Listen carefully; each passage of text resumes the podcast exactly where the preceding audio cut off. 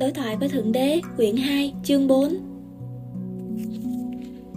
Ai chà, chúng ta thật sự lạc đề rồi. Bắt đầu là nói về chuyện thời gian Kết thúc lại nói về chuyện tôn giáo có tổ chức. Đúng vậy, đó là chuyện xảy ra khi nói chuyện với Thượng Đế. Khó mà giữ giới hạn cho đối thoại lắm. Để con xem con có thể tóm tắt lại những điểm Ngài đã nhấn mạnh trong chương 3 không nhé. Không có thời gian, chỉ có lúc này thôi. Không có thời điểm nào ngoại trừ thời điểm này. Thời gian không phải cái gì đó liên tục. Nó là một phương diện của tương đối tính, tồn tại trong một phạm trù, lên và xuống, với các thời điểm và biến cố chồng lên nhau xảy ra đồng thời. Chúng ta không ngừng chu du giữa các thực tại trong lĩnh vực này của thời gian, phi thời gian vào mọi lúc thường là trong giấc ngủ. Cảm giác ngờ ngợ là một kiểu mà chúng ta nhận thức về điều này. Chưa bao giờ có thời gian mà ở đó chúng ta đã không có, cũng sẽ không bao giờ có một thời gian như thế. Khái niệm tuổi liên hệ với linh hồn thực ra là liên hệ với những mức độ ý thức, chứ không phải về chiều dài thời gian. Không có sự giữ. Chúng ta là hoàn hảo như chúng ta là sai là sự khái quát hóa của trí óc dựa trên kinh nghiệm tương đối. Chúng ta lập ra những quy tắc khi chúng ta tiến đi, thay đổi chúng cho phù hợp với thực tại và điều đó hoàn toàn ổn. Nó là đúng như nó nên là, phải là, nếu chúng ta là những hữu thể tiến hóa. Hitler đã lên thiên đàng mọi thứ xảy ra đều là ý thượng đế, tất cả mọi sự. Điều đó bao gồm không chỉ bão lụt, giông tố và động đất, nhưng cả hitler nữa. Bí mật của hiểu biết là biết được mục đích đằng sau các biến cố. Không hề có trừng phạt sau cái chết, và mọi nhân quả chỉ tồn tại trong kinh nghiệm tương đối, chứ không ở cõi giới tuyệt đối các thần học của con người là một nỗ lực điên khùng của nhân loại nhằm giải thích một thượng đế điên khùng không tồn tại. Cách duy nhất để thần học của con người có ý nghĩa là chúng ta chấp nhận một thượng đế không có ý nghĩa gì hết. Thế nào? Bạn tóm tắt như thế tốt chứ? Tuyệt vời! Tốt rồi, bây giờ con đã có một triệu câu hỏi, câu hỏi số 10 và 11 chẳng hạn, cần được làm sáng tỏ thêm. Tại sao Hitler lên thiên đàng? Con biết ngài vừa mới thử giải thích điều này, nhưng con cần nhiều hơn thế. Và đâu là mục đích đứng đằng sau mọi biến cố? Và cái mục đích lớn hơn này liên hệ với Hitler và những bạo chúa khác như thế nào? Trước hết, hãy nói về mục đích mọi biến cố mọi kinh nghiệm đều có mục đích là tạo ra cơ hội các biến cố và kinh nghiệm là các cơ hội không hơn không kém sai lầm là đánh giá chúng như những việc làm của ma quỷ, sự trừng phạt của thượng đế, phần thưởng của trời, hoặc bất cứ điều gì khác. Chúng đơn thuần chỉ là các sự kiện và trải nghiệm, những cái xảy ra mà thôi. Chính điều chúng ta nghĩ về chúng, làm về chúng, đáp ứng với chúng, mới cho chúng một ý nghĩa các biến cố và kinh nghiệm là các cơ hội được kéo đến cho con, được cá nhân hay tập thể các con tạo ra thông qua ý thức. Ý thức tạo ra kinh nghiệm. Con đang cố gắng nâng cao ý thức của mình. Con đã lôi kéo các cơ hội ấy đến với mình để có thể sử dụng chúng như những công cụ trong việc sáng tạo và trải nghiệm người mà con là. Người mà con là là một hữu thể có ý thức cao hơn mức hiện giờ con đang thể hiện bởi vì ý ta là con nên biết và trải nghiệm người mà con là. Ta cho phép con tự đưa mình vào bất cứ sự kiện và kinh nghiệm nào con chọn làm ra để đạt được điều đó. Những tay chơi khác trong trò chơi vũ trụ đôi lúc cũng cùng tham gia với con, hoặc những người gặp thoáng qua, những người tham dự vòng ngoài, đồng đội tạm thời, người phối hợp dài hạn, bà con và gia đình, người yêu hoặc bạn đời. Những linh hồn ấy được con lôi kéo đến với mình, con được họ lôi kéo đến với họ. Đó là một kinh nghiệm sáng tạo hỗ tương, bày tỏ các chọn lựa và ước muốn của cả hai. Không ai đến với con tình cờ cả, không có cái gì gọi là ngẫu nhiên không có gì xảy ra tình cờ cả. Cuộc sống không phải là sản phẩm của cơ hội. Các sự kiện cũng như con người được lôi kéo đến với con, bởi con, vì các mục đích của chính con. Các kinh nghiệm và sự phát triển ở tầm mức cả hành tinh là kết quả của ý thức nhóm. Chúng được lôi kéo đến với toàn thể nhóm của con, như là kết quả của các chọn lựa và ước muốn của cả một nhóm ngài nói nhóm của con là ý gì? Ý thức nhóm là một cái còn chưa được hiểu rộng rãi, nhưng nó cực kỳ mạnh mẽ. Và nếu con không cẩn thận, nó thường đè bẹp ý thức cá nhân.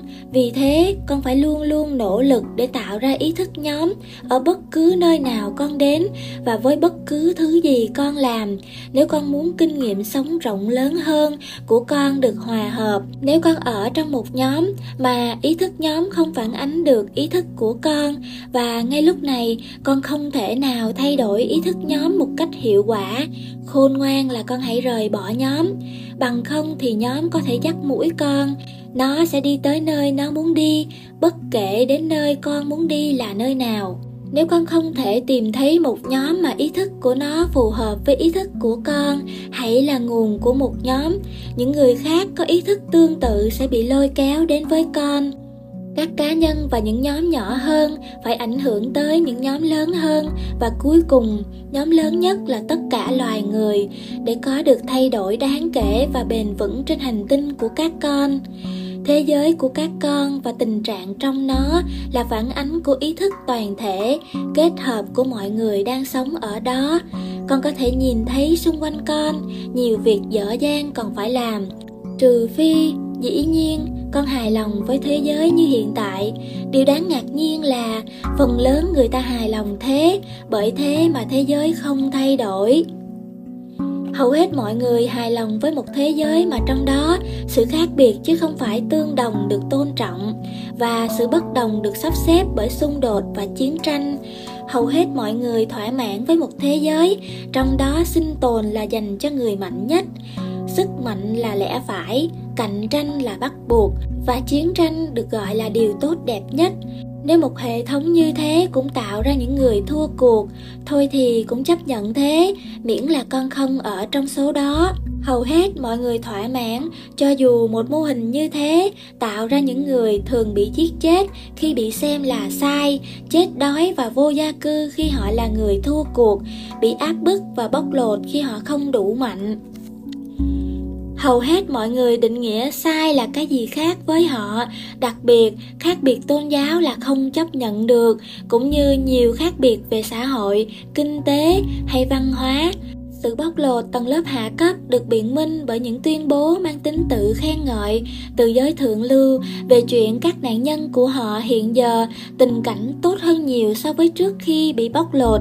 Bằng thước đo này, giới thượng lưu có thể lờ đi vấn đề mọi người nên được đối xử như thế nào nếu người ta thật sự công bằng. Thay vì chỉ làm cho một hoàn cảnh tồi tệ trở nên tốt hơn một chút rồi hưởng lợi một cách tục tiểu thông qua giao dịch đó hầu hết mọi người phá lên cười khi có người đề nghị một loại hệ thống khác với cái hiện tại đang tồn tại. Họ nói rằng những hành vi kiểu cạnh tranh và giết chóc và kẻ chiến thắng chiếm được phần chiến lợi phẩm là cái làm cho nền văn minh của họ trở nên vĩ đại hầu hết mọi người thậm chí còn nghĩ rằng không con đường tự nhiên nào khác, rằng bản chất của con người là cư xử theo lối ấy và hành động theo cách khác sẽ giết chết tinh thần nội tại đang đưa con người tới thành công không ai từng đặt câu hỏi, thành công cái gì? Lại càng khó hiểu với những người thực sự giác ngộ là, hầu hết mọi người trên hành tinh của các con tin vào triết lý này. Và đó là lý do tại sao hầu hết mọi người không quan tâm đến số đông đang đau khổ, sự áp bức của những nhóm thiểu số, sự tức giận của tầng lớp hạ lưu và nhu cầu sống còn của ai đó, ngoài bản thân họ và những người thân thích gần gũi với họ hầu hết mọi người không thấy rằng họ đang tàn phá trái đất của họ. Chính hành tinh đem lại cho họ sự sống. Bởi vì hành động của họ chỉ tìm kiếm tăng cường chất lượng cuộc sống của họ thôi. Thật đáng ngạc nhiên, họ không đủ tầm nhìn xa để nhìn thấy rằng các lợi ích ngắn hạn có thể tạo ra các thua lỗ dài hạn.